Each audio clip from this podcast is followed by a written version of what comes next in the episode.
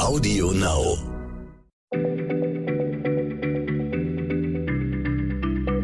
Schneller Schlau, der kurze Wissenspodcast von PM.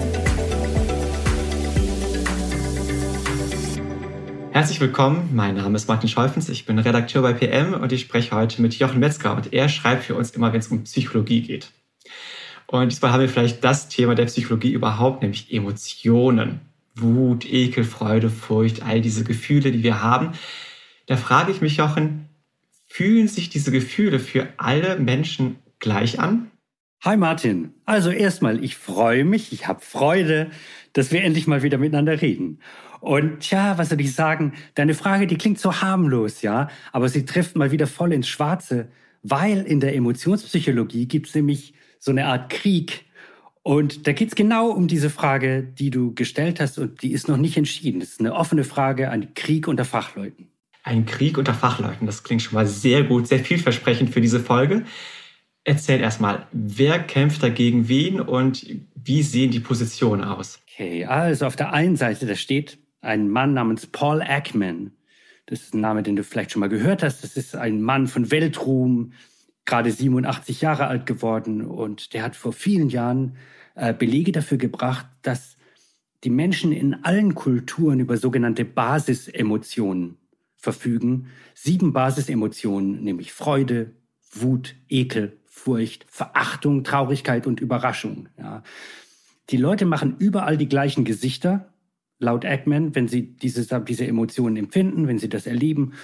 Und deshalb können wir diese Emotionen auch an den Gesichtern anderer Leute ablesen, egal wo wir aufgewachsen sind. Und deshalb sagt Eggman, okay, das sind automatische, genetisch festgelegte Programme, die sozusagen in uns ablaufen. Und ja, das, und die sind für alle gleich. Das ist die These von Paul Ekman.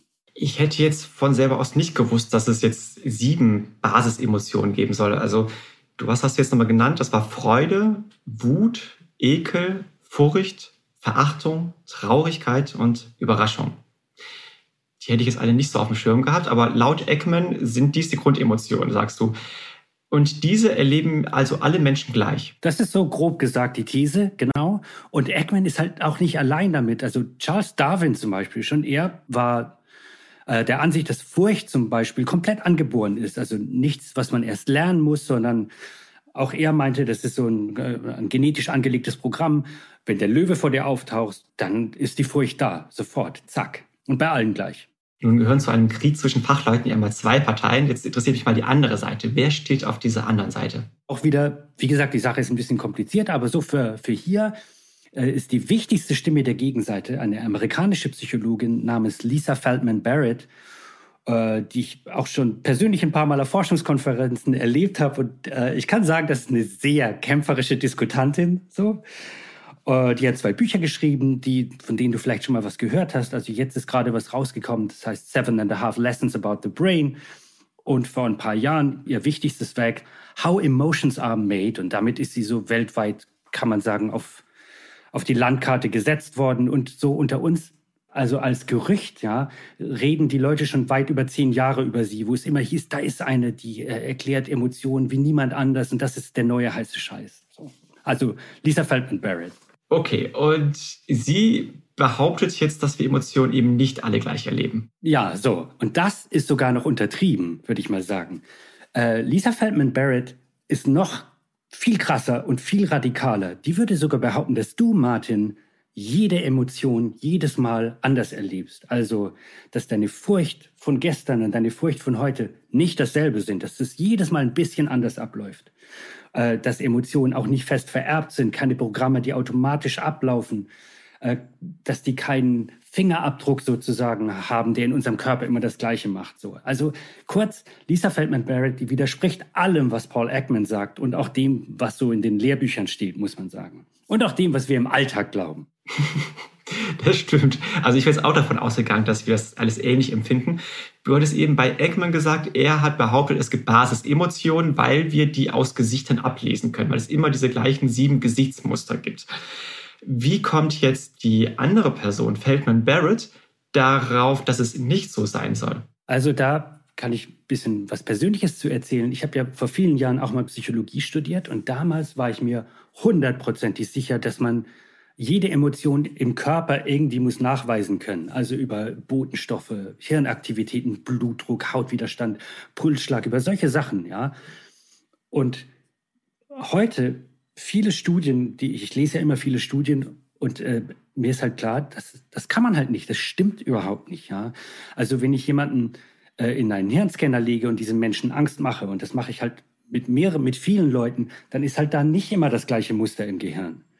Und wenn ich das mit dir mache und ich lege dich heute in den Hirnscanner und in einem halben Jahr, auch da siehst du nicht dasselbe Muster. Das könnte was ganz anderes sein. Also es ist nicht, es ist kaum möglich, nur aus Körperwerten sicher darauf zu schließen, was eine Person gerade empfindet. Das können wir nicht. Ja. Also es ist ähnlich, aber halt nicht dasselbe. Und Feldman Barrett behauptet sogar, dass Gefühle auch noch nicht mal angeboren sind, meintest du? Also zumindest sind sie nicht in dem Maße angeboren, wie Darwin das behauptet oder wie, wie Ackman das glaubt. Feldman Barrett glaubt, dass äh, Gefühle viel mehr, viel mehr von persönlichen Erfahrungen geprägt sind, von der Kultur, in der wir aufwachsen, von der Sprache, in die wir hineingeboren werden, von der Gesellschaft und so. Und so ein bisschen kennen wir das ja auch aus unserem Alltag. Also jetzt, ich habe ja schon vielleicht schon mal erzählt irgendwo, dass meine Lebensgefährtin Amerikanerin ist. Sie macht sich immer darüber lustig, dass wir im Deutschen Gefühle haben, die andere Leute halt nicht haben. Ja, zum Beispiel Weltschmerz oder Sehnsucht. Die Amerikaner haben keine Worte dafür und und eigentlich haben sie auch das Gefühl nicht, dass das dazu gehört. Das ist total interessant. Oder heute habe ich gelesen oder gestern war das, auf den Philippinen gibt es zum Beispiel ein Wort dafür, jemanden zwicken zu wollen, weil man ihn so lieb hat. Ich weiß nicht, wie sich das anfühlt, aber bei denen gibt's das, ja. Und das sind so kleine Hinweise darauf, ja, dass da wirklich was dran ist, dass Sprache halt auch steuert, was wir fühlen und wie wir Gefühle kategorisieren und einordnen. Also das philippinische Gefühl kannte ich jetzt auch noch nicht und ich möchte auch nicht, dass es eingeführt wird in Deutschland, denn ich möchte ständig gekniffen werden. Finde ich jetzt nicht so erstrebenswert.